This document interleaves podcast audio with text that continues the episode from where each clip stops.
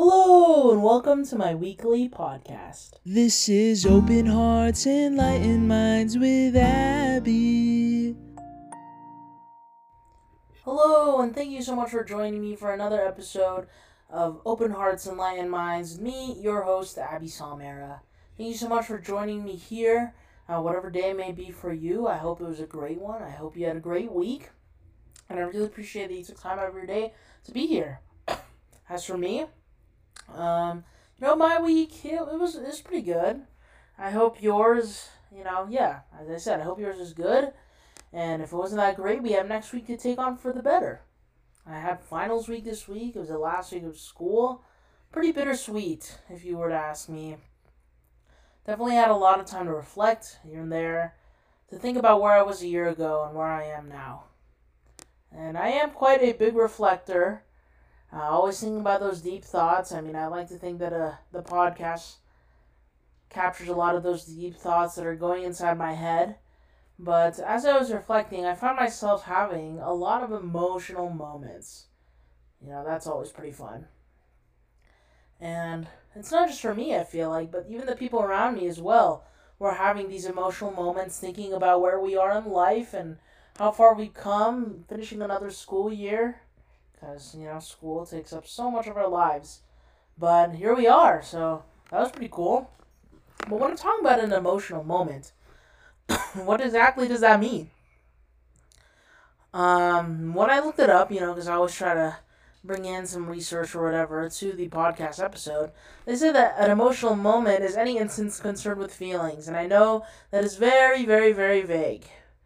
But to me, when I think of an emotional moment, I've definitely used the phrase quite a bit before. Having an emotional moment is when you're overthinking. You're overly mad, overly happy. It's basically any time that you're not your default self. You're not your default emotion that could easily just be like a, a pretty good or I'm okay or I'm good when you respond to people when they ask you on the streets how you're doing. Anytime that you're not like that could easily be classified as an emotional moment. I think it's definitely all just up to us what we want to classify as an emotional moment. But at the end of the day, it differs from the default, I'd like to think, because when I'm just going about my day, I'd like to think I'm not having an emotional moment then, right? But when I am having that emotional moment, as I walk through this process, I mean, in fact, the podcast episode is called when you're having an emotional moment. Personally, one of my first instincts is to cry. And I know, oh boy, crying has a lot that comes with it. You can cry when you're mad, cry when you're sad, cry even for no reason, really. But honestly, when I'm having an emotional moment, even if I'm so fired up and angry, my first instinct, and for others, I know, is to cry, to let those tears flow out of our eyes, even though it can be draining and it'll hurt us in the long run when our eyes are puffy when we wake up from bed. Crying. And one of my favorite movies, one of these Filipino movies, I remember the um, her family, this main character's family was having an argument and stuff, and she was crying, but her sister told her that crying is good for the soul.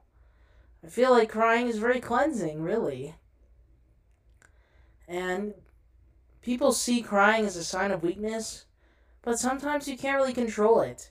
And I feel like it's not that weak of you to be crying, it's just a way for you to express your emotions. Maybe you can't even control it, as I said. Because at the end of the day, crying is good for the soul. It allows for a good cleanse. That, um, that breathing that's like interspersed with a bunch of tears going into your mouth and you know not even being able to breathe and not even being able to see sometimes. That crying is good for the soul. And it's a good like i feel like when i am crying during an emotional moment it like really is either like the climax of that emotional moment really resets my mind and upon what i'm doing because I know that it's reached such a um, intense point where now I am crying, and that's quite a lot for me. But maybe once you've done, you're done crying for a little bit. Maybe you know it's past. Maybe you can breathe in through your nose and out through your mouth. The next thing that you need to remember is that your feelings are valid. I feel like oftentimes when I think about, you know, my emotional moments, I feel like I'm overthinking. I know that a lot of people I know feel like they're overthinking when they're having a moment, an emotional moment, because it's overthinking because it's not what you think about on the daily. I mean, in fact, an emotional moment, as I said, is something that you're not having having having on the daily. I'd like to think, but to say that we're just overthinking, to say that you know we're just going through something, it's almost kind of like invalidating our invalidating ourselves.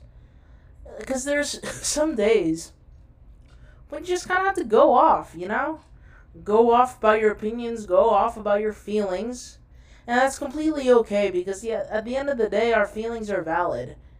We are human beings, and maybe if these are wrong upon the you know opinions of society and how society operates, our feelings are valid and they make us who we are.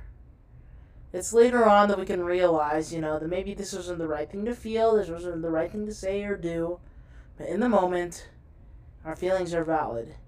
And even if that means what you're feeling in the moment um, does not reflect who you are as a person and who you are like in reality, that's okay. Because in that moment of time, that is what you are feeling. And that is completely okay. I know I've said that a bunch of times, but I just want to verify that you understand that it is completely okay to be experiencing these feelings. Because they don't define who you are. The person that you are you know, at one moment in time, maybe when you're bawling your eyes out, when you're arguing with someone, that's not who you're who you're gonna be forever. You know what I mean? And that's when I think of going to the people around me. I know it's really hard to have these people around you, and maybe you don't have these people around you, but instead can foster these thoughts and um, ways to go about emotional moments in your head. And you can talk to yourself about it you know? Because in order in order to go through an emotional moment when i am having an emotional moment i go through my three r's. R's like the letter r and these actually all represent like a close friend of mine you know whenever i'm having an emotional moment i like to go to these people around me uh, these three friends because they each represent a mindset that I could go through. Uh, so a piece of advice that I'd like to receive, like when I'm going through an emotional moment, because sometimes when you're going through an emotional moment, you literally don't know what to do. I find myself that when I'm frustrated and going through this emotional moment, I say that I don't know what to do over and over again, and it's frustrating for me, for the people around me. But that's why I found people that I can confide in, which is very, very nice. So these three R's hopefully, you know, this is a good way of going about your emotional moment and how you want to move forward because there comes a point in time where we're going to stop crying. We're going to stop telling ourselves that we're just overthinking and we actually need to move forward with it. So the first R is reassurance. Sometimes when you're in this moment and you're feeling these feelings that maybe make you feel like you're being put down or aren't related to what other people may be thinking, you just need a friend there to reassure you, to tell you that it's going to be okay and that your feelings are valid. It's someone there to tell you that crying is okay, that your feelings are valid, and whatever you're feeling right now doesn't represent who you are. And that's completely okay. That reassurance, it keeps you grounded. It keeps you there so you don't go and like go crazy, you know, while you're crying and having your emotional moment. That reassurance person keeps you grounded to know that everything is going to be okay and everything happening right now is okay, even if it looks like, even if it feels like the whole world is blowing up around you. That person, that person is there to reassure you that it's all going to be okay. The next R is reality. For me, this friend is the person that's going to snap me out of my emotional moment, tell me how things really are, because, as I said, maybe in the moment we're overthinking. Maybe in the moment, that's not how reality actually is and we're just so caught up in our feelings and our emotions that we don't even we can't even I guess, like, see the line between reality and what's not. It's all blurred. Because we've wrapped ourselves up in these thoughts, not actually knowing what's happening anymore. So this third, the second R, reality, can be there.